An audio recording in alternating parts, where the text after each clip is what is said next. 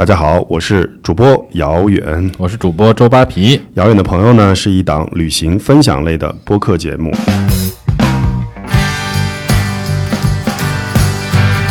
所以他们其实等于把两个岛的名字做了一个互换。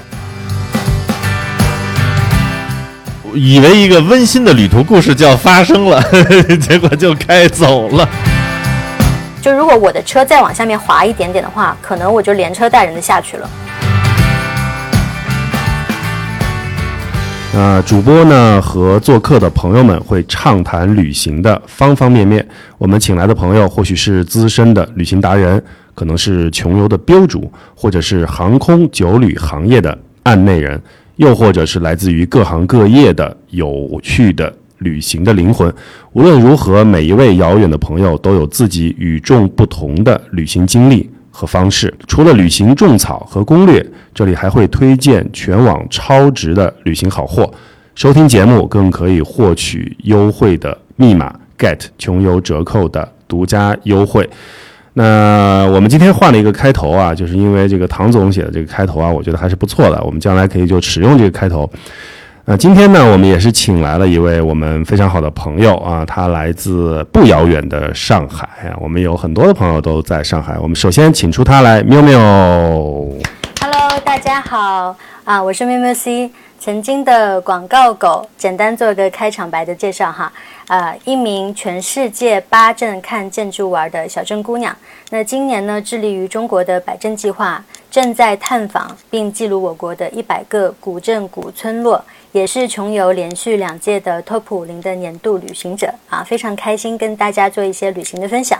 哎呦，我们本来来简单，其实这个介绍特别简单，我跟你讲，四个字儿概括了：宝藏女孩。对，而谢谢谢谢。本来以为啊，就是今天呃，我对喵喵的认知就是啊，我们要聊的那个非常有趣的目的地，但是听到他的这个百百个古镇古村的计划，我觉得特别的让人兴奋。嗯，所以你不会今天临时更改主题吧？啊、不会，我因为要聊的地方呢，也是我没有去过，但是我特别想去的一个地啊，方我也没有去过，但我已经做过三次攻略了，包括拿穷游行程助手也做过行程，但是一直还是属于未完成的状态。所以大家听刚才喵喵的自我介绍的话，很可能以为今天我们要跟喵喵聊的就是这个。百镇百村啊，不管是中国的还是外国的，但其实并不是。嗯，同时这个地方呢，你要是真是说它虽然是个国家，我们今天聊一个国家，但是你说在我看来跟一个小镇没什么太大的区别，它太小了。哎哎，哎，那我们这个谜底呢，就让喵喵来揭晓。我们今天聊的是什么目的地呢？哎，我们今天的谜底就是冰岛是个什么岛？啊，冰岛是个什么岛？啊，那你先来跟大家做一个介绍啊。好的，那我简单的先讲个小故事吧。嗯、有这个故事，我们来从这个冰岛来聊起。那其实冰岛名字的由来呢，和它的邻居格陵兰岛有很大的渊源。那怎么说呢？冰岛的英文叫做 Iceland。那从字面上理解的话，这是一个被冰封的岛屿。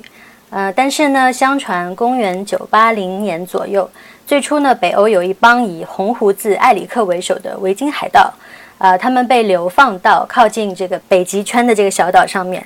当船只驶进南部海岸时呢，首先大家会见到的是巨大的瓦特纳冰川，可谓是冰天雪地，环境恶劣。那但是其实进入到岛屿内部呢，特别是越靠北，反而会越温暖。大西洋的暖流啊、吹的这个岛内呢，不只是有山有水，还有森林和草地哦，还有很多温泉。那比起海盗们的老家，其实是更适宜居住。那为了避免更多人来到这个世外桃源呢，他们在起名上面就采取了这个维京人非常善于的障眼法，他们把该岛取名为 Iceland。那在这个冰岛上面定居下来的维京人，继续面朝大海，难免呢心又痒了起来，对吧？他们向西继续航行，发现了更大的，现在我们称之它为格陵兰岛的这个大岛。但是连续两年的考察呢，发现只有在夏天极短的日子里面，它是适宜人类居住的。更高的维度使得一年中的绝大部分时间，这个岛屿是被冰雪覆盖，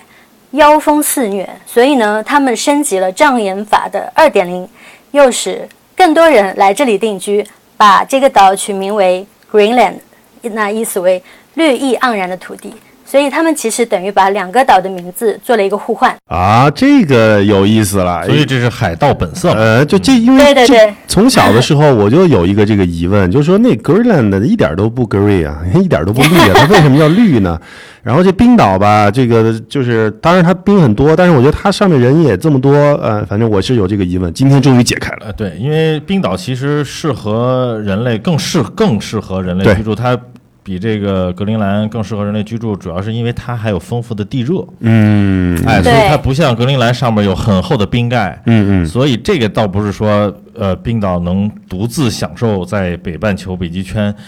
这个范围内更多的阳光啊，它主要还是地热很多，嗯。而且还有一点，我从小就觉得，你看 Greenland 那么大，这这么大的一个对对。地方，是到现在为止还是丹麦占着呢。但丹麦的国力啊，你想想看，跟那种大国是没法比的。主要是 nobody care，就是，我当时就在想，如果是这个 somebody care 的话，他今今天绝对不会是丹麦的地儿啊嗯，肯定是一些好大国。我们说回来，继续聊我们的冰岛。哎，正好这个呃，就是也简单的介绍了一下冰岛，完了以后呢，也喵喵也跟大家也可以继续分享一些冰岛上面的一些趣味冷知识啊。冰岛嘛，我们就分享一些冷知识。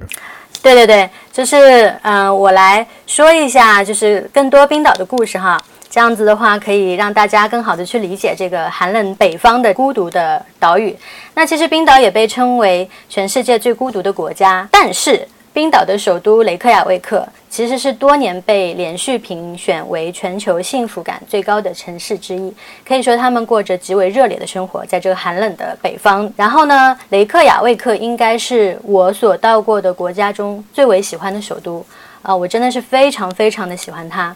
嗯、与其说它是首都，其实差不多就是一个镇的大小啊、虽然小呢，但是五脏俱全。大家应该都知道，冰岛的音乐其实也是非常先锋和多元的，有非常多优秀的音乐人是出自冰岛的。那可能被大家最为熟悉的就是啊，先锋音乐人啊，比约克，就是我们女神王菲的、呃灵感缪斯。那在呃雷市五彩缤纷的小房子里面，有非常多的音乐酒吧，可以找到几乎任何种类的音乐类型。那无论你喜欢哪种，比如说迷幻啊、电子啊、摇滚啊、重金属啊、爵士啊等等。那我顺口提一句的话，就是德国很多做重金属摇滚的音乐人非常喜欢聚集在雷克雅未克，所以在雷克雅未克的重金属摇滚是非常出色的，大家可以去尝试一下。啊、非常嗨！在冰岛自驾的时候呢，我也非常推荐打开当地的 FM，就你可能放弃自己手机中存好的那些本地音乐，去听当地的音乐。可能主持人说的那些冰岛语你完全听不懂，但是他的音乐真的是非常适合在这个身临其境的环境下去体会和感受，然后你才会去理解到他们那样空灵或者迷幻的音乐是在这样的环境下面才被创作出来的。啊、那说到音乐，刚才这个既然说到德国了，我觉得八皮，你这个当年在德国待了这么多年，你知道有这么多人喜欢去冰岛吗？不知道，因为当年很穷，没有钱。对，我觉得冰岛很有意思啊，而且我觉得 miu miu 的这个切入点很有意思。咱们大家一开始聊一个最初的旅游目的地的时候，一般以自然风光啊，什么著名景点呀，什么这个旅行方式攻略呀来入手嘛。但是 miu miu 先跟我们从这个音乐入手介绍啊，嗯但其实呢，这也同时说明了冰岛一个值得大家除了地貌、自然环境去探寻以外。啊，精神世界上，或者咱们这个晚上真的是闲的没事干的时候，可以去享受的一个特色。或者说他的幸福指数高，就是因为他太多时间闲的没事干了，不就是不是幸福指数高，而是比如说，因为他的音乐灵感是如泉如浪喷涌，就是因为太寂寞。对，寂寞寂寞嗯。但是你知道，我个人对于冰岛的认知，除了那种可以玩的地方，除了这个地形地貌我知道的一些地方，因为我喜欢看足球，嗯，所以冰岛足球队曾经在有一年就震撼了，没有，好像连续两年两届吧世界杯，我记得不是世界杯，欧洲杯，欧洲杯，他们从来没进过世界杯啊！对对对对对对对，反正就是维京战吼，你记得吗？是是是对那个印象比较深。为什么？因为反正我个人只听过两种战吼，一个新西兰的橄榄球毛利的，一个就是冰岛，反正都是跟当地这种土风结合的那种。哎，那这个肯定还是要问一下 Mino，你在冰岛的时候有没有看过就是在地的 local 的原汁原味的冰岛战吼？有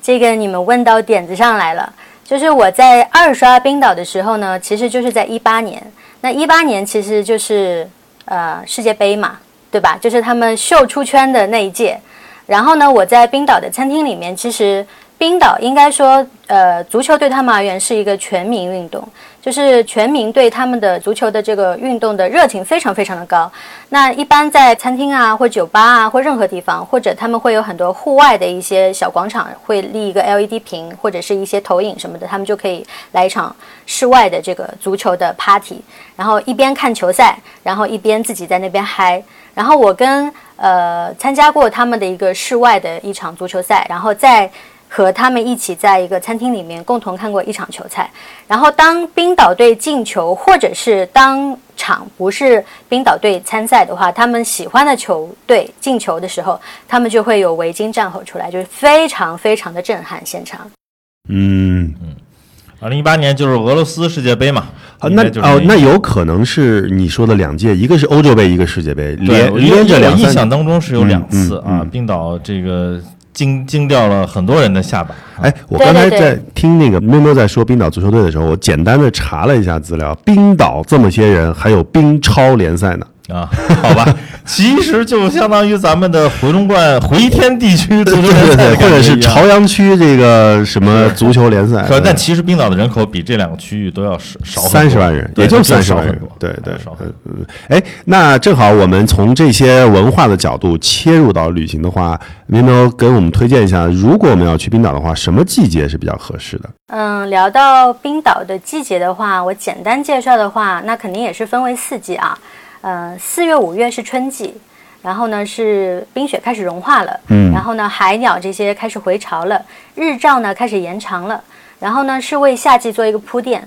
到了六七八月，其实也就是短暂的两个月的两个多月的时间呢，是他们的夏季。那这是冰岛最为珍惜的夏日有阳光的时光。那随之而来的呢，就是极昼。呃，极昼带来的呢，会有一个奇观，就是可能在北极圈才能看到的，叫做午夜阳光。那顾名思义，就是在呃午夜时分，或者是到了凌晨以后，那个太阳还是高挂在海平面之上。那如果说是呃在冰岛半夜还在开车的话，呃，只要是天气不错的情况下，基本上你都可以左手收获阳光，右手收获月光。那日月同辉在冰岛是一个非常正常的现象，这个非常神奇。嗯，然后到了这个九十月份呢，是秋季，那可能是全岛呃色彩最为丰富的一个季节。这个季节呢，就是摄影师的最爱，啊、很多采风的摄影师都是挑秋季过去的。到了十一月，呃，到次年的三月呢，他们其实会有一个差不多有半年的一个冬季，等于说是冰岛的本色啊、是被冰封的世界。然后，呃，到了冬季以后带来的是极夜，那极夜呢，就会有非常大的机会看到极光在空中飞舞。然后呢，在冰封的世界里面呢，他们会有很多自然形成的蓝洞，啊，这个洞内是非常晶莹剔透，然后等于万物又被尘封，极端的天气呢非常多，啊，这个是简单来介绍冰岛的四季。哎，是不是一八年就是极光大爆发？是一八年？嗯、这两年都还可以。对，我记得疫情，反正前的一两年，就是我身边恨不得疯了一样的人都去冰岛，就是说那个，就是那两年好像就好像是啊，不仅仅是冰岛了，整个北极圈对，都非常适合观测。即即便这个就是像俄罗斯、加拿大，然后什么瑞典、芬兰，呃，挪威很多地方都说有比往年绚烂的多的极光。哎，但我想问一下，那冰岛，比如说夏季啊，最最珍贵的季节的话，它最高气温能到多少呢？它的最高气温极端的话可以达到十五度左右，极端的到十五度，对极端到15极端高嘛？极端高。那正常的话应该是零到十度左右。好的，那那那那夏天这个温度是不是？哎，正好是洗这个温泉很好的温度，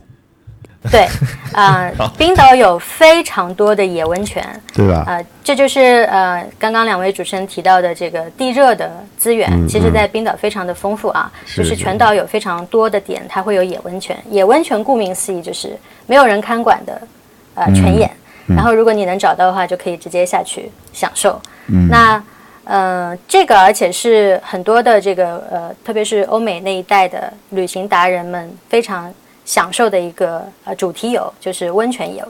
嗯，哎，那你这个我看，呃，您之前跟我们的沟通说，你连续两年都是夏季去冰岛自驾，这个为什么这么吸引你？连续两年啊？因为因为同样一个目的地，因为世界很大嘛，同样一个目的地连续着去，其实一定是这个目的地给了你带来很多的震撼啊。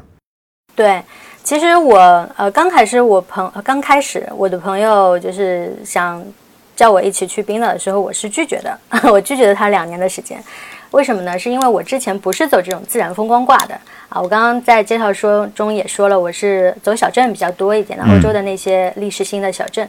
然后呢，呃，要从所有的装备要重新置办，呃，然后呢，也是相对来说，虽然我们已经是挑选夏季去，但是它的自然的这个天气环境还是挺恶劣的。但是没想到去了以后是那样一个极致的风光的环境，会非常的。刺激到我，然后就是一发不可收拾，可以这样来形容。那众所周知，冰岛的地貌是最像月球的。这句话呢，不是修饰，也不是网传用语，是人类首次登月前呢，NASA 的两位宇航员曾经都在冰岛练习登月，这个属于是事实证明啊。所以就是它的这个自然风光和地貌，就是非常丰富，地形真的是非常吸引人。嗯。好像前几年诺兰的那个片子叫《星际穿越》，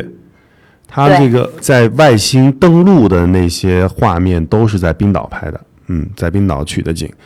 啊。那你这个这个两次都开了多久啊，妙妙？嗯，我第一次是去了十天，第二次呢是去了十三天，啊，其实是十四天，连头连尾的话。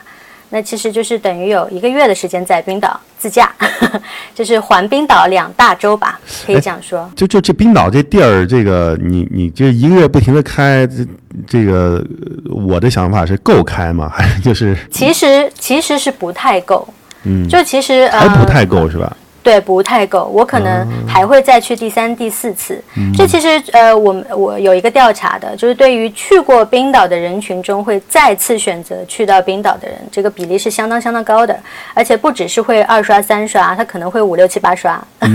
就是这很难想象这样一个小岛为什么会那么吸引人哈。那。嗯，可以说我第一、第二次去的话是玩自驾嘛，那可能就是把自驾，因为大家都很呃应该知道，就是特别是一些越野的车型，他们的这个测试评测的场地很多都是放在冰岛。那对于就是自驾体验来说的话，在冰岛其实也是挺极致的。那所以第一、第二次去呢，我是把自驾作为一个体验的项目去去去考虑的。那然后。第三次就下一次去的话，因为我两次都是在夏天，所以下一次我非常希望在冬天再去看一下极光，就是看看它的冰岛本色，就是被冰封的这个世界。然后可能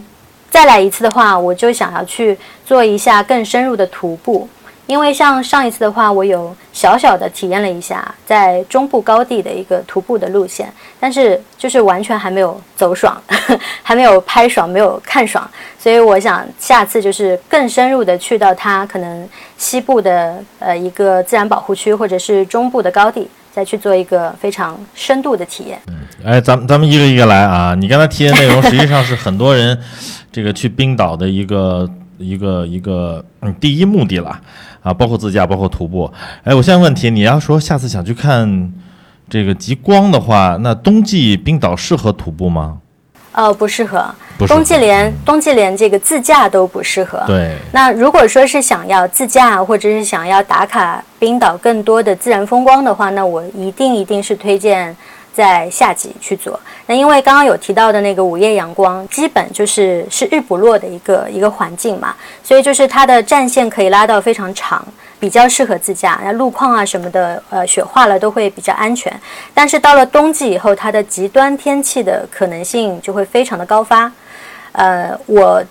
不推荐自驾。如果是要冬季去的话，可能就是呃找一个靠谱的旅行团，然后跟团一起在南岸。主要是如果冬季去的话，我们的活动范围就在黄金圈和冰岛的南岸去做一个一个旅行。哎，说到这个一些景点了，但是在说到景点之前，这个因为呃，喵喵说到了自驾啊，扒皮是也是一个老自驾人了啊，在国内啊，在全球的老自驾人，就我们可以先从这个自驾的角度普及一下啊，普及一下这个。在冰岛自驾有哪些需要注意的事项，好不好？或者说在冰岛自驾，可能当然它地形地貌是别的地方可能也看不到的，那么需要一些注意什么？那比如说啊，比如说如果有在国内新疆，尤其走新藏线。自驾过的朋友，甚至是内蒙边境线自驾过朋友都知道，那这个路上加油是一个很大的问题，对吧？那是不是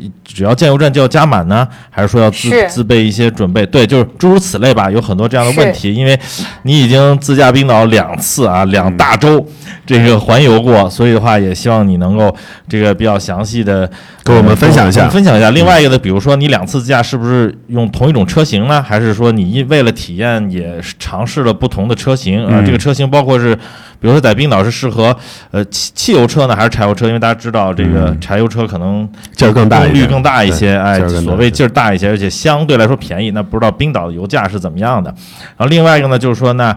对于大部分司机来说，那可能只适合开这个自动挡的车型。嗯那在冰岛是不是也适合，或者说很好租用？然后包括你刚才提到的两驱、四驱越野啊这些，那它路面如果说需要四驱的话，那是不是有些地方，比如说两驱车就过不去，或者说很容易磕碰，容易出事故翻车？因为大家知道纳米比亚每年都有。自驾的严重的车祸在那边地方发生，嗯嗯所以我觉得如果谈到自驾的话呢，除了大家眼睛看风光之外，可能一些本身开车方面的问题也请缪缪解一下惑了。对对对，呃两位主持人一听就是非常有自驾经验的老司机啊，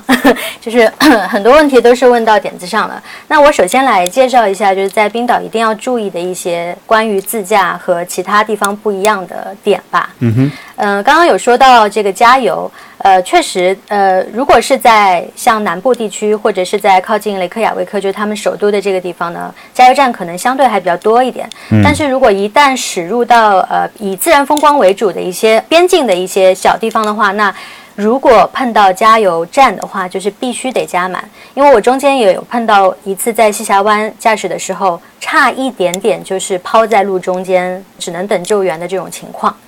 但是如果在冰岛等待救援的话，是一个非常漫长且痛苦的等待。呃，举个例子哈，我是在呃南部，就是其实还是车流和人流量相对最多的那个区域，就是在维克镇附近。嗯哼，我在那边可能是住了三天。当我第一天开进去的时候，看到一辆车抛锚在路中间，然后呃司机已经是撤离了，只有车在那边。当我第三天走的时候，那辆车还在那边，就等于说是可能把人给拖走了，但车还是放在那边。所以这个救援其实是在冰岛非常的可怕的一件事情。那第二个呢，就是刚刚说到四驱和两驱是这样选择啊，就如果我们在呃夏季选择去冰岛自驾，特别是想要环全岛，或者是想要进入一些中部的高原地区啊、高地地区啊，或者是西峡湾啊，呃，他们在冰岛的交规里面会有一条法律规定，如果说你想要去到三位数以上，简单介绍一下冰岛的这个公路的命名。那它最出名的就是环岛一号一号公路，这条公路呢路况非常好，就是全铺装路面，就等于是我们正常的在城市里面的道路。是国道那种样子是吧？就类似于国道那种吗对？OK，呃，一号公路是冰岛最好的一条公路，然后呢，呃，所有车都能开，任何种类的车都能开。那到了二号，呃，两字头打打头的，就是双位数的这些道路呢，其实就开始会有可能会有部分的灰石路面，就是未铺装路面。那这个时候呢，小车、小轿车也是可以开的，但是可能开的时候要注意注意速度啊，或者是注意这个路况啊等等。那到了三位数的，就是呃有百位数的这个打头的这个这个路名开始的话，它是必须要四驱车才可以进入，这是法律规定的。就如果说是你是两驱车驶进去，呃发生了任何的呃碰撞或者或者意外的话，啊、你就是犯法。你非但可能他们不会拒绝你救援，还可能你面临一个非常高额的罚款。哦，这么严格啊？对，因为大家都知道，就是冰岛大部分都是自然风光嘛，就是它的自然地貌，比如说像苔原啊之类的，这是他们经过千百年、千万年的生长才长到现在的这样一个程度。那如果说呃人类的脚步踩上去，或者说是更严重的这个车胎往上面压过以后，会产生一个什么情况呢？就是呃它会轻易的在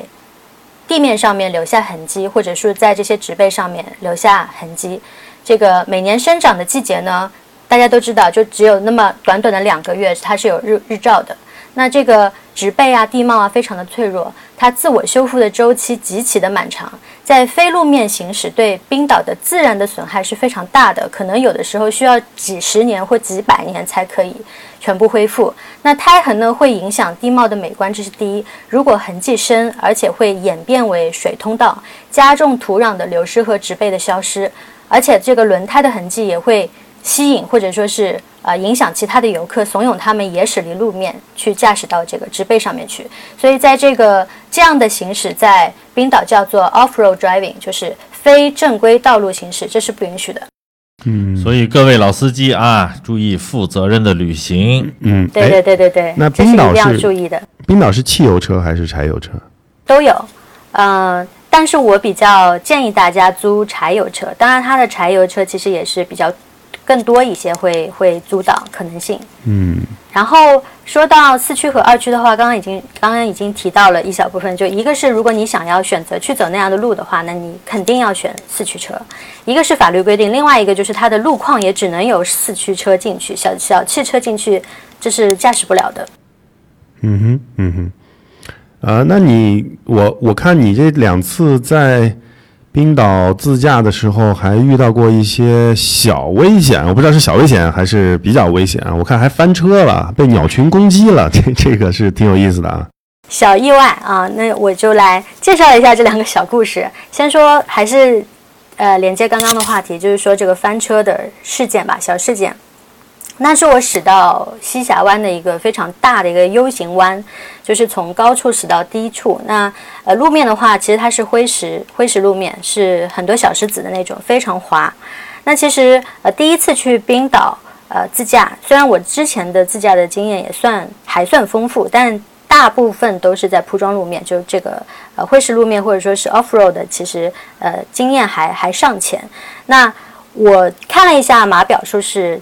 其实车速才二十码，但是呢我没有推到那个四驱模式，我是用二驱的模式在开嘛。那那辆车是我两次都是租的四驱，那第一次租的是那个帕杰罗，第二次呢租的是那个呃牧马人，呃这个都是非常推荐在冰岛租的车型哈。然后继续说，这个帕杰罗呢是呃没有到四驱的这个模式，到了这个 U 型弯中部的时候，其实已经快要下到弯底的时候，突然之间车是失控的一个一个状态，就是滑到这个方向盘没有办法去把控。我我也十十多年的老司机啊，呃。注意，就是我是非常非常用这个集中注意力把这个方向盘把正以后，其实我已经车已经滑到对面车道的这个侧面的一个路肩上面了。简单来说的话，就是可能大家开到这个乡村的路面的话，泥路和旁边的会有一个路肩嘛。那在冰岛那段路呢，那个路肩是坡度非常高，就是可能会有一个让我想一下，可能有七八十度角那个大的角度的一个一个斜斜坡上面。那我的车呢，其实是笔笔直的停在了那个斜坡上面。然后呢，我的同伴就是副驾驶的那一位呃小伙伴呢，我看他，其实我是头抬头去看到他，就他其实已经挂在我的上面了，就可以理解这个画面感嘛，就像那些那个呃。灾难电影里面会发生的那些视角，然后我整个人是斜过来的。那当时我想要开车门，想要看一下呃自己这个车或者说是这个位置是怎么个情况，我发现车门打不开。然后我副驾驶的小伙伴的车门也是打不开，我们俩就很担心，因为其实，在那个失控的过程，其实只有可能几秒钟，并并没有非常长。我也有意识的觉得，并没有就是擦到或者说是撞到任何东西。然后呢，但车门打不开，我想是不是车门会变形或怎样？后来才知道，其实是当地的风太大，然后我们的车门又是斜的，所以它就是风阻太大，没有办法开车门。然后反正通过呃脚踢啊或者什么，用用了一些方式开了车门以后呢，就是我这边是靠下嘛，那车门一开就是车门上面会有一些置物的地方，所有东西全部往下掉，就真的是很像灾难电影。嗯 开了以后发现下面其实是沼泽，就是类似于沼泽的这样一个地貌。就如果我的车再往下面滑一点点的话，可能我就连车带人的下去了，而且是自己上不来的那种。然后，嗯，当当时呢，我穿的鞋子是防水的一个过膝的靴子，那还行，就是可能小涉了一点水，我就爬出来了。然后帮我的同伴也开了门，就等于我们俩站在路面上看着这辆车。车其实没有任何的碰撞，但是它只是非常倾斜的停在了这个斜坡上面。那这个时候对面来了一辆车，我记得是一辆小轿车，里面呢坐着一对老夫妻。那他们看到我们的这个状况的时候，慢慢的放慢了车速，然后等于是呃挪的这种距速度到了我们车旁边，但他们没有下车，看了一看我们车的这个底盘，然后再看了看我们俩。他们就开走了，我我的估计是他们觉得我们应该是有办法脱困的。嗯嗯，然后呢，我这对我来说感感觉像一个反转呀、本来一个以为一个温馨的旅途故事就要发生了，结果就开走了。对对对，呃，我我以为就是我们也是遇到好人要来帮助我们，其实并没有，他们就看了一下就走了。然后最后还是呃，我重新回到车里，然后推上了四驱那个爬爬坡的那个模式，可能试了三四次吧，中间有几次我可能觉得是要叫救援了，可能要要要拖车了。可能我也需要去找一些木板啊什么的，把那个呃车轮垫一下，尝试自己出来。但是最后一次是轰油门，可能轰了三脚吧，就踩地那种油门，最后被我轰上去了，就等于是有惊无险这样的一个一个小故事。所以就是如果在冰岛自驾的话，大家看到它在不同的这个路面上面会有这个码速表，就一定要根据它上面限多少速就多少速，这是它是都都有都是有呃有道理的。就如果说你超速的话，可能分分钟就会发生意外。明白。嗯，这点大家要牢记啊。这点我不知道，呃，那个妙妙他那个路口或者转弯处的那个，它是限速还是建议时速？因为我们在新西兰自驾的时候会知道，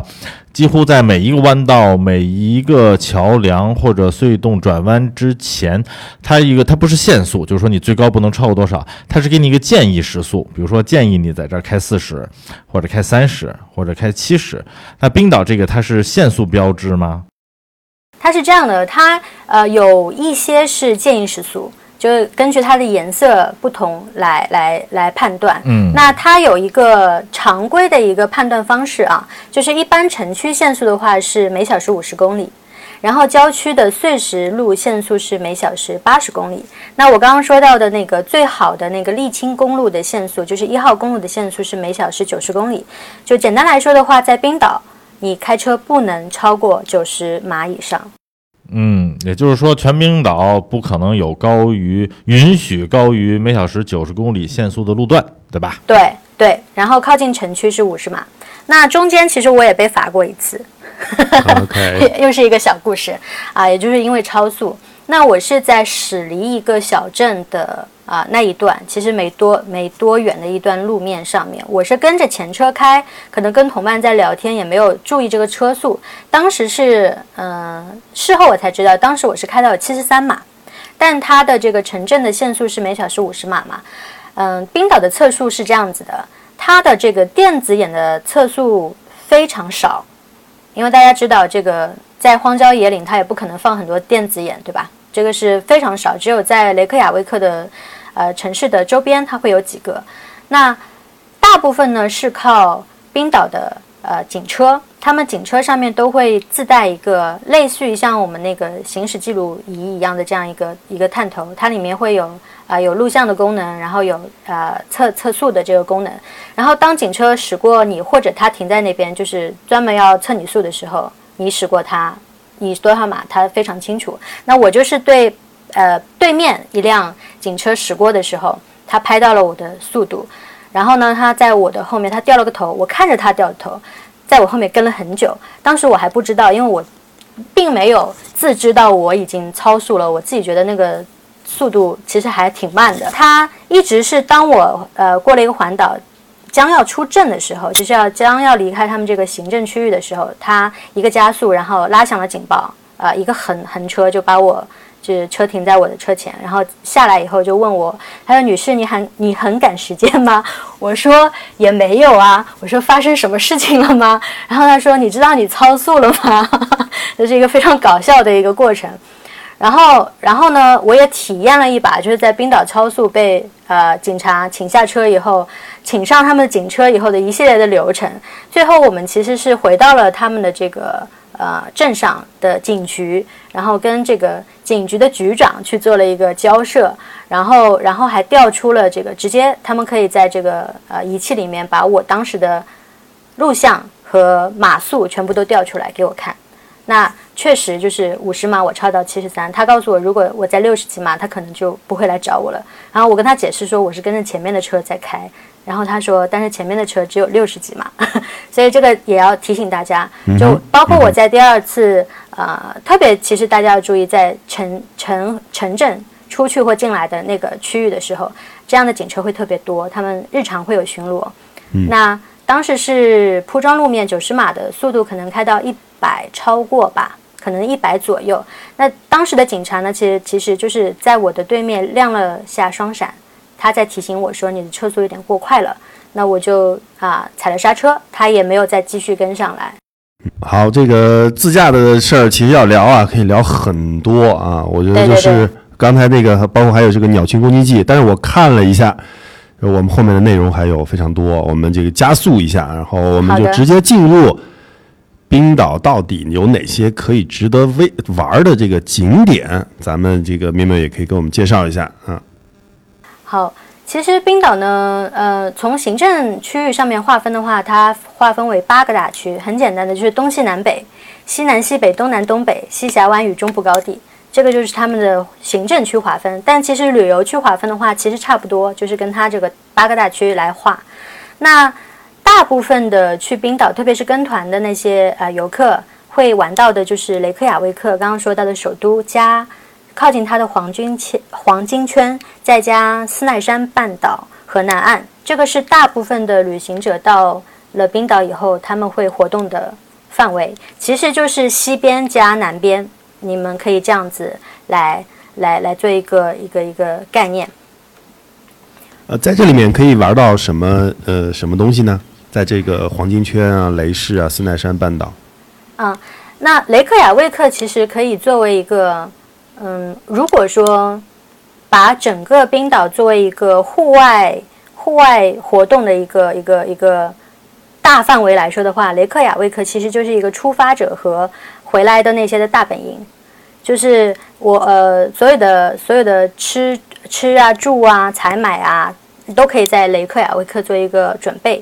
然后呢，呃，包括刚刚说到的一些酒吧呀、咖啡呀等等这些艺术艺术类的活动啊，也是在雷克雅未克，它是一个呃集所有功能为一体的这样一个都市。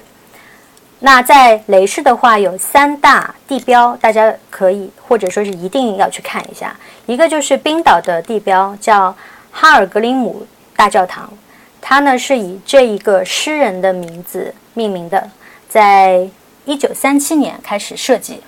花了三十八年的时间打造，所以，呃，整个教堂的外观呢是类似于玄武岩，呃，熔岩流的景观。那冰岛大部分的这个景观也好，建筑也好，等等，他们都会选择，呃，玄武石这样的一个设计元素或者设计设计语言去做它的设计，可以看到非常多它的变形。那这个大教堂大家一定要看一下，而且非常推荐大家登顶。那到了它的顶上以后，就坐电梯上去，可以俯瞰整一个雷克雅未克，就像一个五彩缤纷的童话世界一样。因为它的这个小房子呢，都是三角形的，就是我们小时候看到那些童话里面的房子，而且刷成五颜六色的颜色，很多的这个墙体上面都有很很非常丰富各种各样的彩绘呃涂鸦。嗯哼，这是一个，然后另外一个呢，就是可以走到它的岸边，就是海岸边，因为雷克雅未克其实也是靠近海边的，叫一个哈帕音乐厅与会议中心，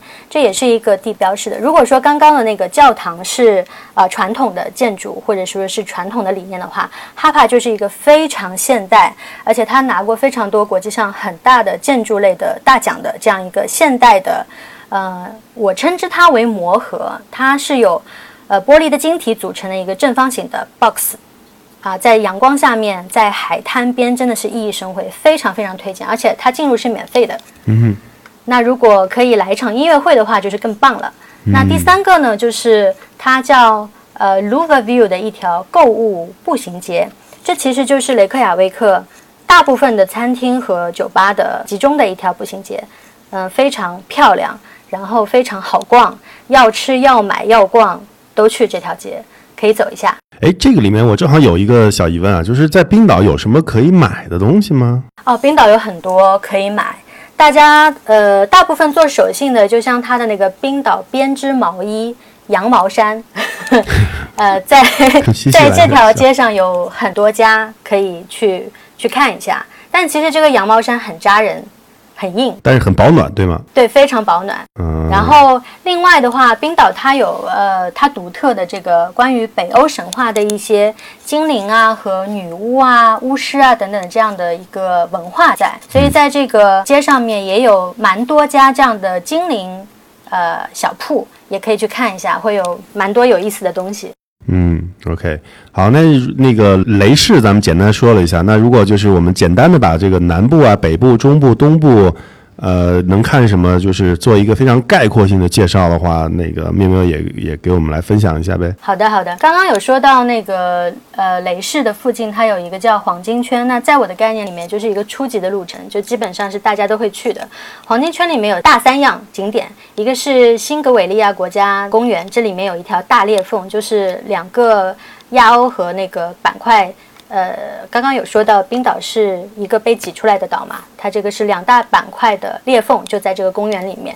然后呢，还有一个在抖音上面非常红的叫盖谢尔间歇泉的地热区，还有一个黄金瀑布，这三大样呢组成了这个黄金圈。然后到了南部的话呢，呃，我称为它是南部老几样啊，就是大家。非常非常熟悉的，像大小冰河湖啊、斯科加瀑布啊、塞里亚兰大瀑布啊、钻石海滩啊、维克镇啊，还有一些斯塔夫的自然保护区的冰川徒步区域啊，还有前两年出过事件事事件的这个飞机残骸等等，都在那个地方。嗯，哎，提到飞机残骸，咱们打个岔啊，有个小八卦，我记得好像说是因为冰岛政府认为这个飞机残骸虽然为旅游业这个招来了很多游客啊，但是好像因为它这飞机残骸本身那个所在的地方距离公路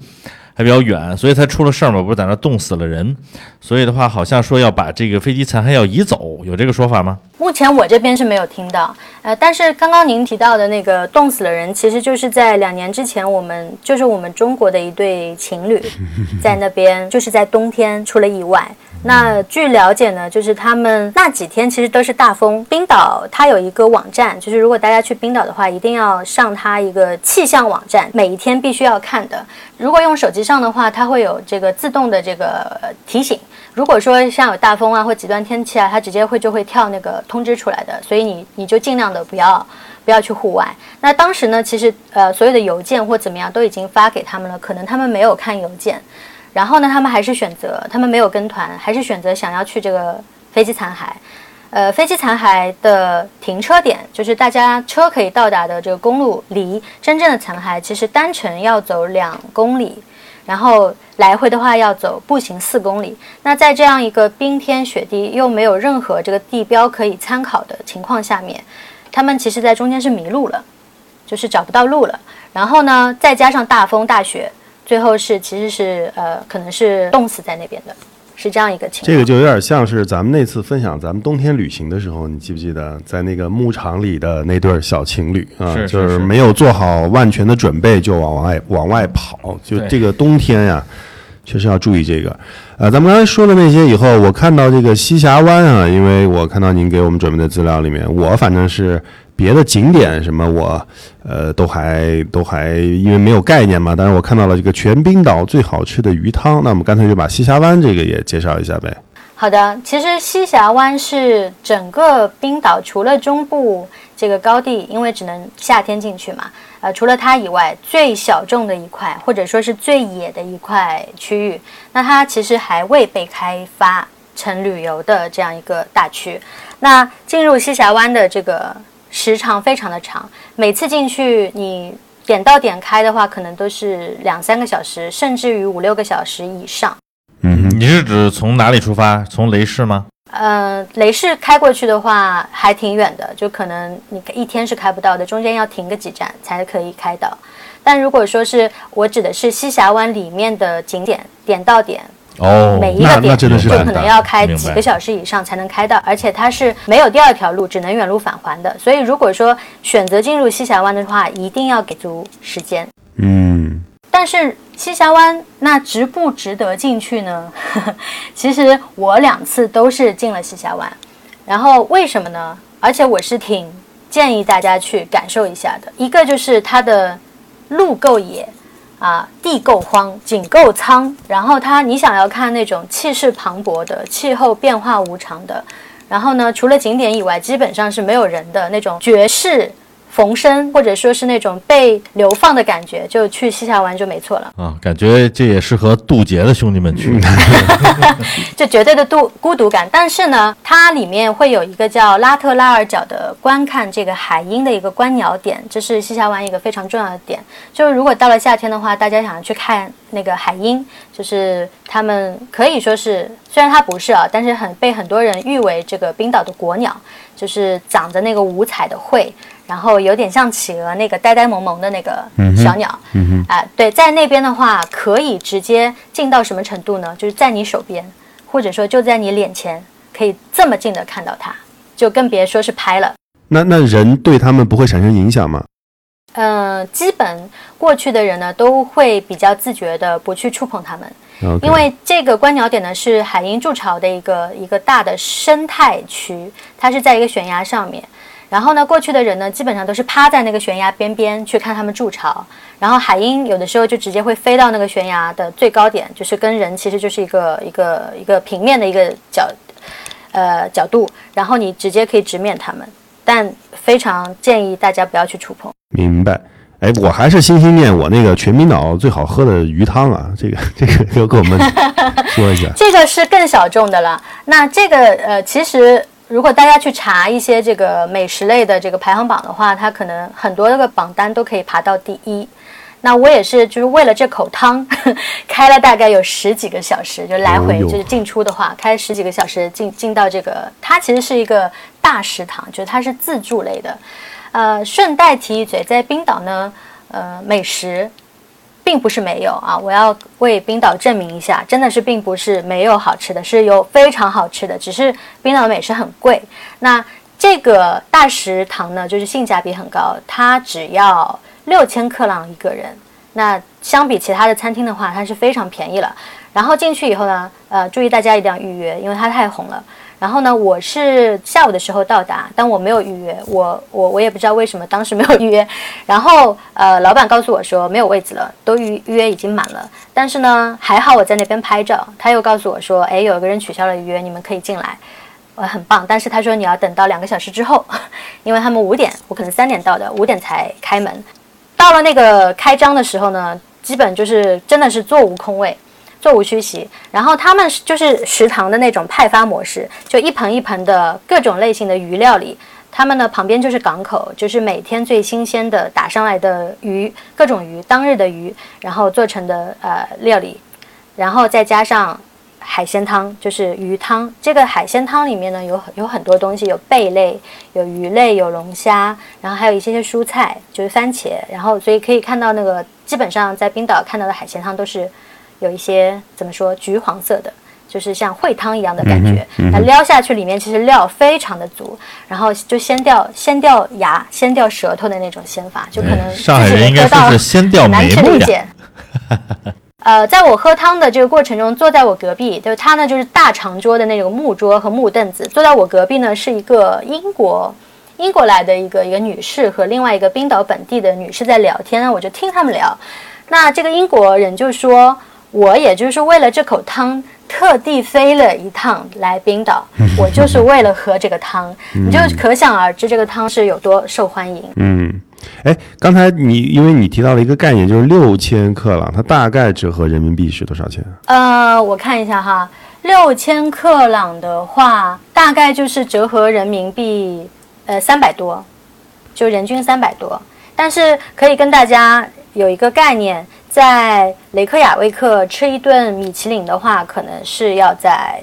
呃两两三千以上人民币。那在人气餐厅，就是还称不上米其林，只是人气餐厅吃所有的人气餐厅或所有的普通餐厅吃一顿正常的餐的话，还不是全的，比如说前菜呀、什么甜点啊、酒啊这些都没有，只是很简单的，可能也要一千左右两个人。人均五百左右。哎呀，那咱咱们正好就从这个鱼汤开始说到一些吃的，因为对于冰岛来说，就是有有很多人是没有概念的，但是可能有些有概念的，比如像我有有一点点概念，我可能只也是只知道一些什么臭鲨鱼肉啊这种，但是对于冰岛的您所说的美食。它的这个美食是什么一些菜色呢？它有什么冰岛菜吗？还是怎么呃，或者说跟你印象深的一些餐厅也可以啊。这个证明时间到啊，请开始你的表演。嗯 呃，大家所说的冰岛菜，或它在一些就是介绍上面挂着的叫本地菜的话，其实指的都是海鲜，因为大家。都知道冰岛在岛上面，他们每天的这个捕鱼的话，吃的大部分都是鱼料理或者是龙虾料理。然后呢，在呃，如果说到美食的话呢，一定是在雷克雅未克是最多的。那呃，我查了一下，今年二零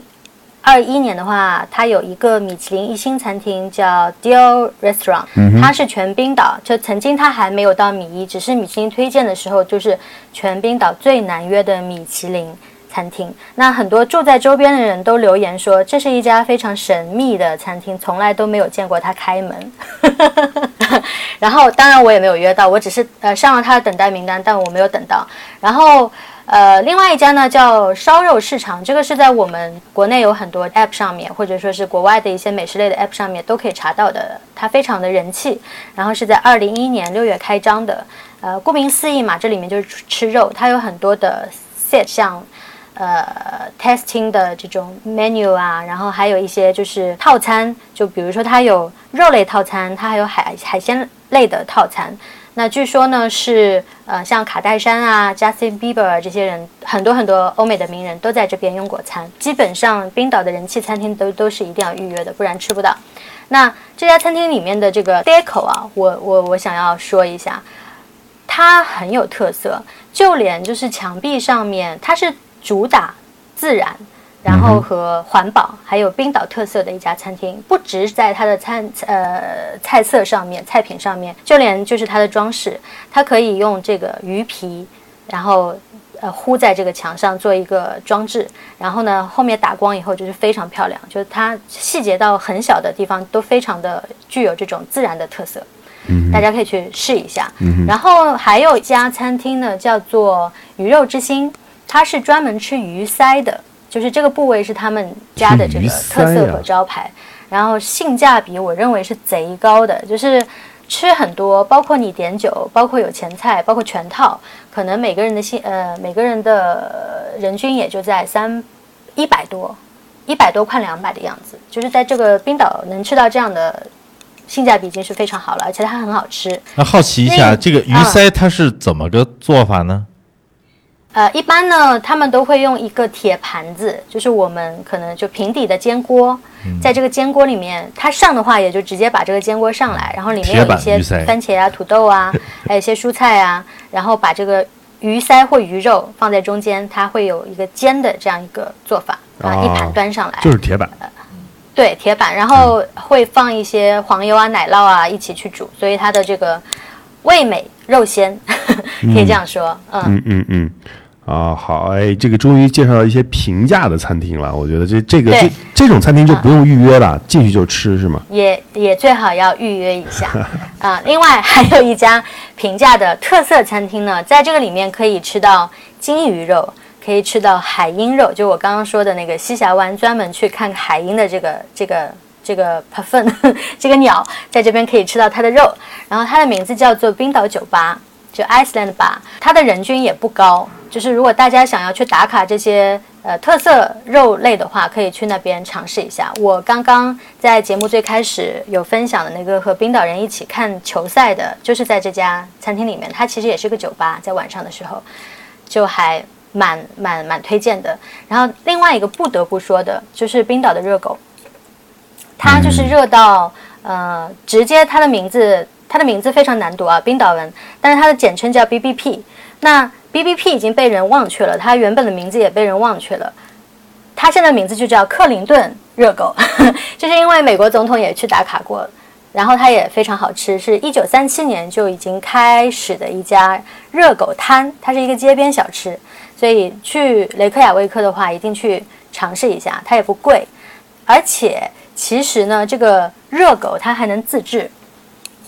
这个是可能我呃离开冰岛，特别是疫情。呃，中间其实我有呃计划过在前年就疫情刚开始那一年再回冰岛的，但后来疫情开始了就没有。这么多年最怀念的就是那一口，除了鱼汤以外，就是这个网红的热狗。那怎么个自制呢？我在这边大放送一下哈，就是冰岛有一个非常出名的超市，呃，我们大家给它的昵称叫做粉红猪，那它的名字其实叫 Bonus。然后就是顾名思义嘛，就很省钱。它的 logo 就是一个粉红的猪猪的存钱罐的一个形象，就很好认。在这个里面呢，可以大家直接可以买到袋装的热狗。为什么冰岛热狗特别好吃呢？是因为它的那个含淀粉量可能是全世界最低的，就是它基本是不含淀粉，它就是纯肉的。然后呢，它还可以在旁边买到那个呃这家克林顿热狗直接用的那个黄芥末酱，可以买到一模一样的原料，再加上那个热狗胚，你自己。就可以在冰岛的任何一个角落里面，坐在车里面也好，在野外也好，就可以自制了。所以这个大家一定要去尝试一下。这个是不是在国内就没办法了？除非是没办法代购这个香肠。就是这个 热狗只能在冰岛买到。哦，这香肠也不在外面，在外面都买不到是吗？对对对，就是在我刚刚说那个粉红猪的超市里面有卖。我觉得你下次再去的时候，如果有机会啊，这个代购好转，我觉得你可以。这个这个考虑一下商务渠道，把它引入进来。但是可能肉类没有办法带回来耶。嗯，哎，那这样呃，就这些都是一些这个呃我们认知以外的冰岛的美食，就说也有这个正常的好吃的东西，但是还是有那个就是我们想知想知道的，就是关于这个臭鲨鱼啊怎么吃？你你你觉得有没有你能够觉得不错的臭鲨鱼的这个？餐馆给我们推荐一下。嗯，我在我吃的臭鲨鱼呢，是在维克镇，就是南岸的那个维克镇的鲁滨花海旁，它有一个加油站旁边的小酒馆。然后也是一个比较巧合的机呃机缘巧合才进入到这个餐厅。外面在下大暴雨，然后我们正好要吃饭就进去了。这是没有在我的攻略上面出现的餐厅。然后呢，上面有一道菜就吸吸引了我们的注意嘛，就臭鲨鱼肉。然后。当我们指到这个这个餐餐名的时候，其实服务员已经是非常兴奋，我可以这样子来形容他，就是一脸的兴奋，就看着我们说：“哎，你们可以踹一下。”然后我我作为一个吃货嘛，当然我我是肯定要尝试一下，我就说好，那你来一下，呃，来来一盆。它其实是呃被腌过的鲨鱼肉，发酵过的，所以它会。发臭嘛，然后呃上装盘的样子呢，其实就是个色拉的样子，旁边有很多的蔬菜色拉，然后呢小小的一坨，就是可能没有几粒，因为你也吃不多，一定没有人可以吃多的，小小的几粒啊白色的肉丁放在旁边，然后从它从我们点单，其实就可能引起了旁边所有人的注意，呃这个餐馆里面呢有本地人，也有一些旅客，那大家其实都翘首以盼，就是从。从这个厨房的窗口，这一盆臭鲨鱼肉被端出来以后，上到我们的餐桌，全程是被，呃，这个餐厅里面的人围观的，大家都看着我们，男女老少都是一脸的兴奋。然后呢，服务生上完这个餐以后也没有走，就在我们的旁边等待我们吃第一口。那我就看着他往嘴里面放下来一口啊，大家好像都是那种屏息凝神的那种感觉啊。嗯，其实就是想看我的表情啦。其实，然后其实第一口我觉得还行，我觉得我是可以吃第二口的。然后服务生给我的评价就是你非常勇敢，你非常的棒。然后我就问他说：“这个臭鲨鱼肉在你们冰岛人里面是不是是非常普通的食物？你们喜不喜欢吃呢？”他说也并非非常普通，虽然说有很长的历史，但是也不是每个人可以接受的，就是。属于那种喜欢吃的人可以吃，但是不喜欢的人也是一口都不碰的那种。然后当他走走了以后，旁边也有一些人会来问我们说，就是隔着这个饭桌，因为大家都离得不是很远，就会直接问我们说怎么样？感觉如何？我就说还可以接受，然后大家都跟我竖竖起了大拇指。但是其实是我吃的那个第一口是不带皮的，它的这个这个这个秘诀在于带不带皮。当我第二口吃到带皮的那一口的，哇，我没有办法咽下去，明白。我就我直接就吐出来了，就真的没有办法第二口了，哎所以大家要记住我的名字啊，一定要扒皮哦。哎就可以尝试一下。嗯，就那那我不知道您吃没吃过这个鲱鱼罐头？我不知道这臭鲨鱼肉跟鲱鱼罐头到底哪个更难下咽？没有，虽然我去过英国，但是我没有敢，因为我呃可能是先去的冰岛，然后再去的英国，然后我我我被臭鲨鱼的这个肉熏过一次以后，就不太敢再尝试之类的东西了。嗯哎，那那你知不知道扒皮？为什么冰岛人会吃臭鲨鱼肉？不知道，哎，我告诉你，因为鲨鱼肉有毒。呃，怎么讲？就是如果正常人吃了新鲜的鲨鱼肉，无论你用什么烹煮的方法，你吃它，你马上就会晕过去。就是它带有大量的麻醉剂，神经麻醉剂，嗯哼，就是你会就是假死。就是有的人如果醒不来，就真死。所以所以，所以当年的就维京人在这个地方，其实他能够捕到的大型的肉类动物并不多。所以你看他们那个菜都是一些什么贝类啊、什么鸟啊什么的，偶尔当然你能捕到海豚已经非常牛逼了，但是大量的鲸鱼，你看着这么多这个庞大的这个鲨鱼不能吃的时候，其实是非常怎么说呢？觉得特别浪费。那个时候，哎，偶然发现，当鲨鱼肉放臭了以后，它这种这个酵母的这个反应会分解掉鲨鱼肉里面的那种神经毒素，所以就使得人吃下去以后不会中毒。这好吧，所以这道肉不是一个 tasting，就这道肉不是一个风味儿选择，它是果腹的对菜品是吧？对它是有点像老北京的各种下水做法一样。对对，所以包包括刚才那个 Mino 在形容他在吃这个臭鲨鱼肉的整个的过程当中，非常让我想起了，比如在北京，大家看着一个老外吃卤煮啊、啊吃豆汁儿啊什么样的这个情况啊，但是我觉得呢，如果能尝试呢，大家还是可以去尝试一下这个臭鲨鱼肉的。哎，那我有点稍微感觉啊，那就是说，你像啊，中国传统饮食里面它是有鱼翅的。嗯嗯嗯，那鱼翅的部分那？你说是等于是晒干了，或者是这种部分，它就不含毒素吗？肉肉。啊，只有肉类对，鱼翅首先它是纤维胶质嘛，啊，就那些东西，嗯嗯，肉好吧啊，啊，那呃，这个饮食我觉得这几家也介绍的差不多了。那因啊为，最后嗯我再介绍一家，嗯我觉得是不得不说的，就一定要去打好嘞卡的。就是大家去冰岛的话，一定会去蓝湖嘛，然后它离那个机场也非常近，呃，有班车从机场到蓝湖，直接，只很多人是为了去蓝湖泡一个 SPA，就是特地去机场，然后去蓝湖泡完就走，就是这个蓝湖大家肯定会去。蓝湖里面呢，它有两个餐厅，中间有一家叫 Lava，这个熔岩餐厅非常推荐，就是可能双手举双手推荐。为什么呢？它是集颜值、服务、口味、性价比全面好评的一家餐厅。就是它的人均，我刚刚有介绍过一些人均嘛，你知道他吃一个套餐的人均，每个人可能只要三百多。哦，那确实是，我我现在都觉得很便宜了。没有，我们这个大家这个消费能力都涨了啊！现在这个人均几百的已经 已经都不算啥了。对，这非常推荐大家在泡完温泉的之余，可能在预定啊、门票的时候就可以预定一下这家餐厅，这个啊、再吃一顿非常好。嗯，好，那明明有就是咱们提到的啊，比如说冰岛这么多，甭管是上至米其林，下至普通，甚至路边餐的这些，都需要预定啊。然后包括门票，包括这些，有没有推荐的？比如说冰岛当地，包括你说的天气预报之类的啊，有没有推荐让大家去冰岛之前，或者在冰岛十分需要特别去关注的？帮助大家去预定也好，去查询天气或者甚至当地一些信息的网站推荐呢？啊、有的，这边可以大家上，就是在前期或者说你想要租车，我的租车订单就是在这个网站上面呃下的，最后就非常的非常的顺利，然后他们的车主啊、车况啊等等都非常好，因为如果、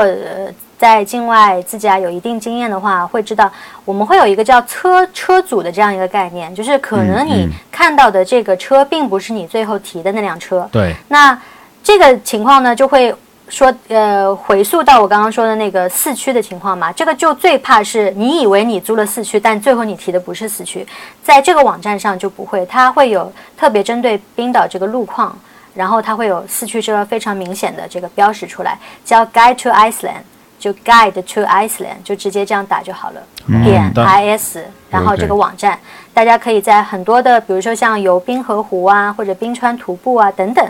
呃，观鲸啊。观鸟啊，等等等等，所有的冰岛的一系一系列的这个团、小团或者是私人导游，包括我刚刚说的租车或者冰岛的一些呃信息非常全，都可以上这个网站。好，哎，我们其实，在刚才都是一些这个怎么怎么说呢，就是一些这个物质方面的介绍。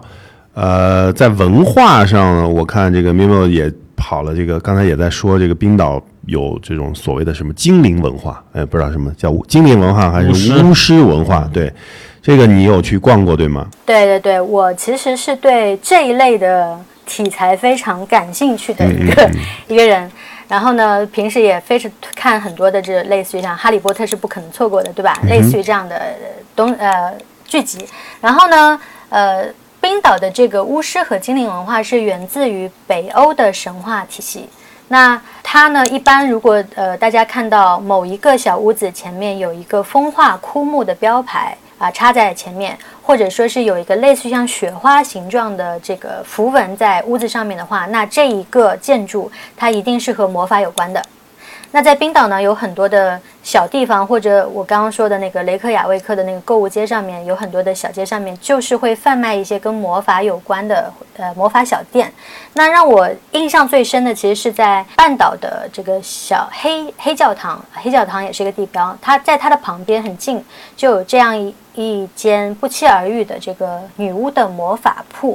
那我看到了这个。呃，雪花的那个符号，这个符号呢叫做世界之星符文。看到以后我就知道啊，这这边是跟魔法有关的。然后在外面逛了一圈以后呢，就进去了。它其实是一个两个联动的小小房子，就是单层的三角形的小房子，红顶。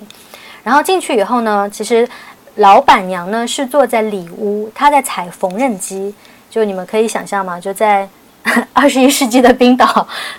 北欧还还有一个人在踩缝纫机，他在就是做一些手工的东西。然后我听到那个声音也没有去打扰他，我只是问了他一下，我说可以拍照吗？然后他说可以。然后呢，我我和我的同伴呢就在这里面，那里面有非常多的东西，就是瓶瓶罐罐的那些我们在魔法电影里面看到的所有像呃小兽的那些骨头啊，然后一些羽毛啊。呃，可能一些石头啊，一些晶石啊，等等，就是大家在魔法电影里面看到那些魔法的材料，它这里面都有，有悬挂的，有放置的，有玻璃罐子里面存的，可能还有一些小小液体的这种，呃，福尔马林泡着的一些一些，我也说不清楚的一些部件啊，不知道是什么部件。这些算肉类吗？对，应该是一些一些动物吧，小动物，就那个。气氛其实是非常诡异的。中间呢，他在角落还有一个一个一个模特，就是那种穿着衣服的模特。他整个的打扮，从头上戴着那个绒帽，再到他的这个有羽毛的项链啊等等，就鹿皮的那样一身衣服。然后我就跟老板娘，这时候她走出来，我就说：“哦，她看起来像个女巫，就是她像个 witch。”嗯。然后老板娘跟我说：“She is a witch。”然后就是他跟我说这句话的时候，我整个人的背脊骨发凉，你知道吗？就是他是他是用重音来告诉我说他就是女巫，那种那种信念感。然后就整个屋子里面其实是是有那种气味，就是呃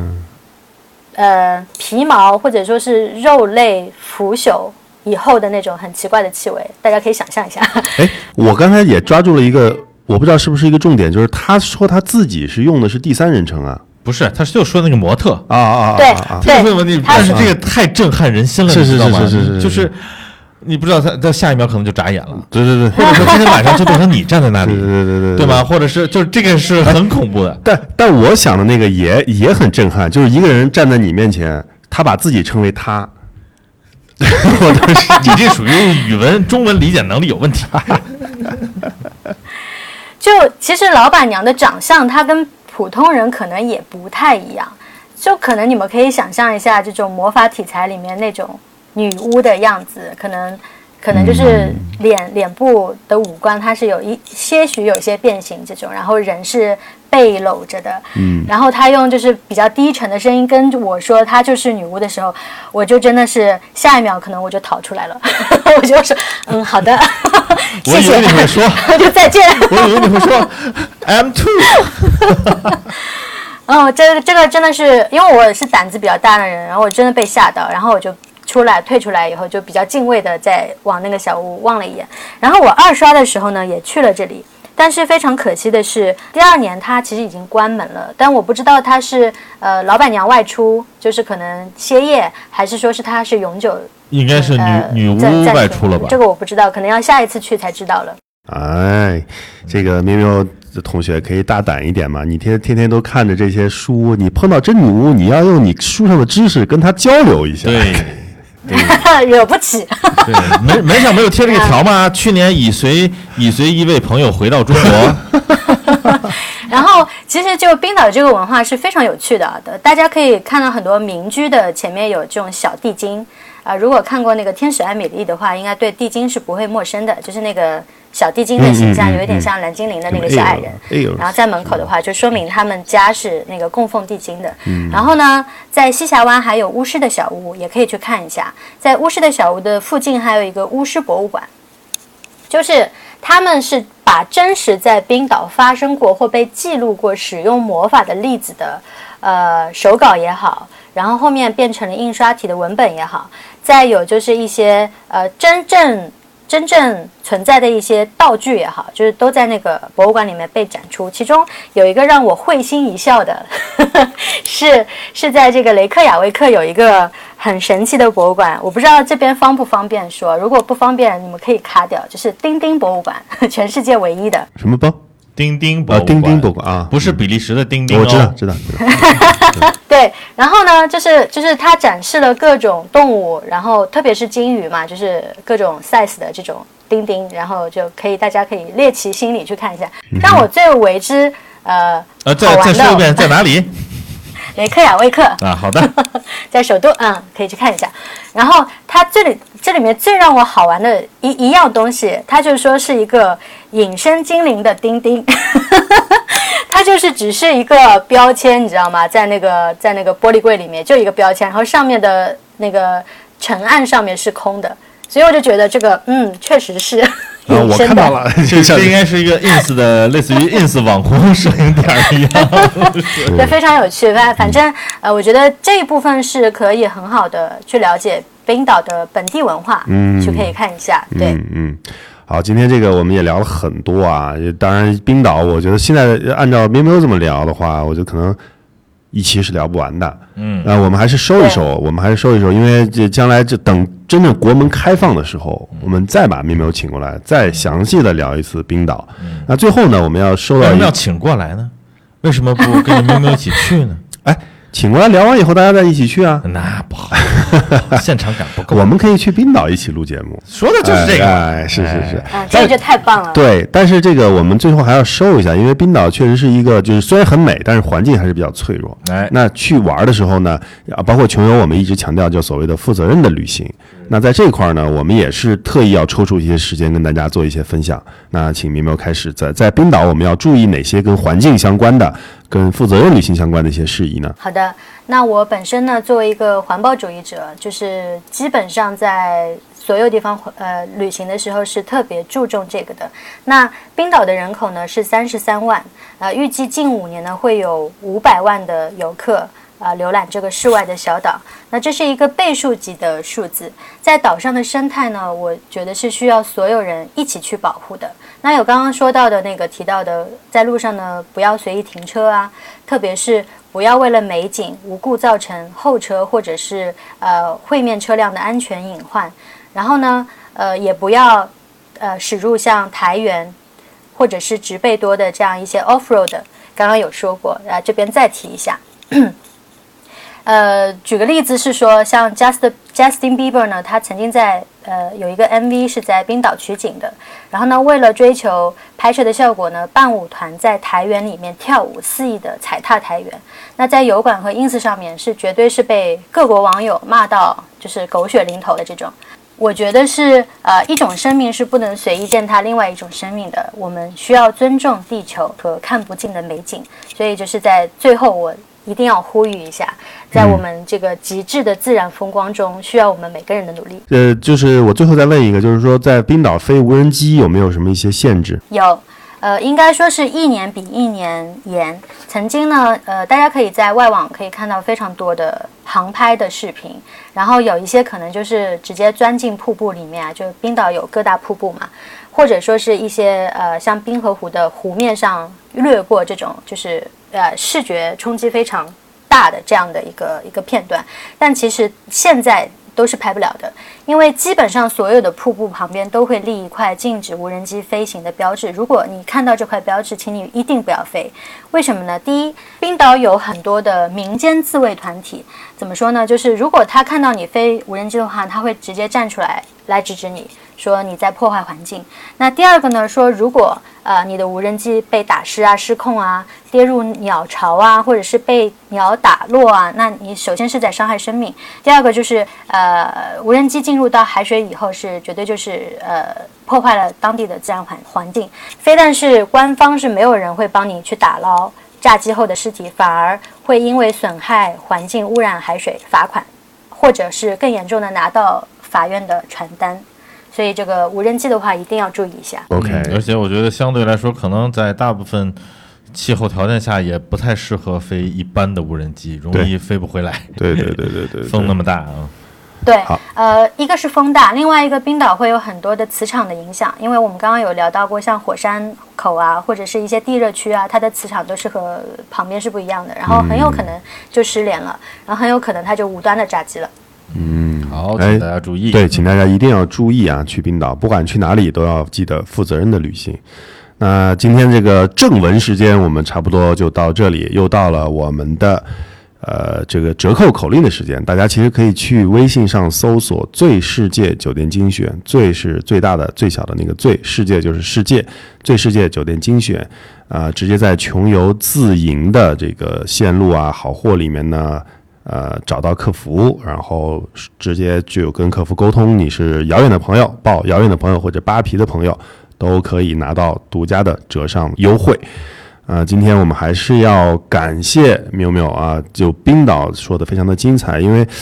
我们本来认为这个小店儿可能就是也不会那么丰富，但没想到其实。可聊的、可说的还是非常多的，因为大部分人可能对冰岛就是没去、还没去过或者准备去的人啊，对冰岛都是知道和有印象，片面。其实看了大量的图片、视频都有很多，但是呢，能够有机会去聊到一些细节啊，包括一些价格呀、物价呀，包括一些自驾的。问题啊，包括现在越来越严格的一些环保法令啊，也是有助于大家以后出行前的一些准备啊。嗯，另外呢，那喵喵当然不仅仅是冰岛女王了，是吧？哎，人家还在正在打卡的这个百镇百村啊，这应该也是很多朋友会很感兴趣的话题啊。我们这里面先埋一个地雷啊，但这个地雷不是炸伤大家的，而是要炸毛大家种草来用。那么在疫情没有大改观，很多人包括今年五一的时候，只能在国内做一些目的地选择或者周边有选择的时候，也许之前未曾被人注意或者是不太了解的这些古村古镇，我们中华大地中南西北啊这么多地方，也会重新入了大家的法眼。那么以后有很多的目的地也等着大家去。开发和游玩了。那我们先跟边问先约一下，下回我们找一个古村古镇，大家再来聊一下，好不好？嗯，或者几个也可以。对，有一些代表性的。嗯，好的，好的。非常喜欢跟大家分享这一些宝藏地方。好，我们再次感谢一下明明。谢谢，谢谢，谢谢。好，那我是主播姚远，我是主播周扒皮啊，这里是姚远的朋友一档旅行分享类的播客节目。我们目前呢的计划是每周。播出一期，呃，这里面呢会我们会请来一些我们的好朋友一起来分享一些对旅行目的地的一些介绍，或者对旅行的一些看法。同时，你们可以在公众号“遥”就叫“遥远的朋友”。找到我们。同时，如果你们仍然呃在国内进行旅行，呃，也可以把你们的精彩内容发到穷游的 BO 上啊，可以也可以把声音的 BO 发出来啊，我们也会从中有机会的话，可以挑选一些比较好的 BO 或者一些比较好玩有趣的我们的网友，也许可以来到我们的节目当中。嗯，如果你听节目还没觉得过瘾，那比如说像听 Miu Miu 介绍他的旅行经验，那也可以到穷游 APP 当中去搜索。喵喵 C，嗯，就是 M I U M I U 啊，去关注这位旅行的达人，嗯，哎呀，其实达人现在有很多了，我还是喜欢喜欢叫她女王了，好吧？咱们这个 旅行的冰岛女王啊，然后包括以后的这个小镇女王，是，哎，来继续看她的旅行经历啊，也可以直接在她的 bio 下面和她互动沟通。好，我们下期再见，拜拜，拜拜，拜拜。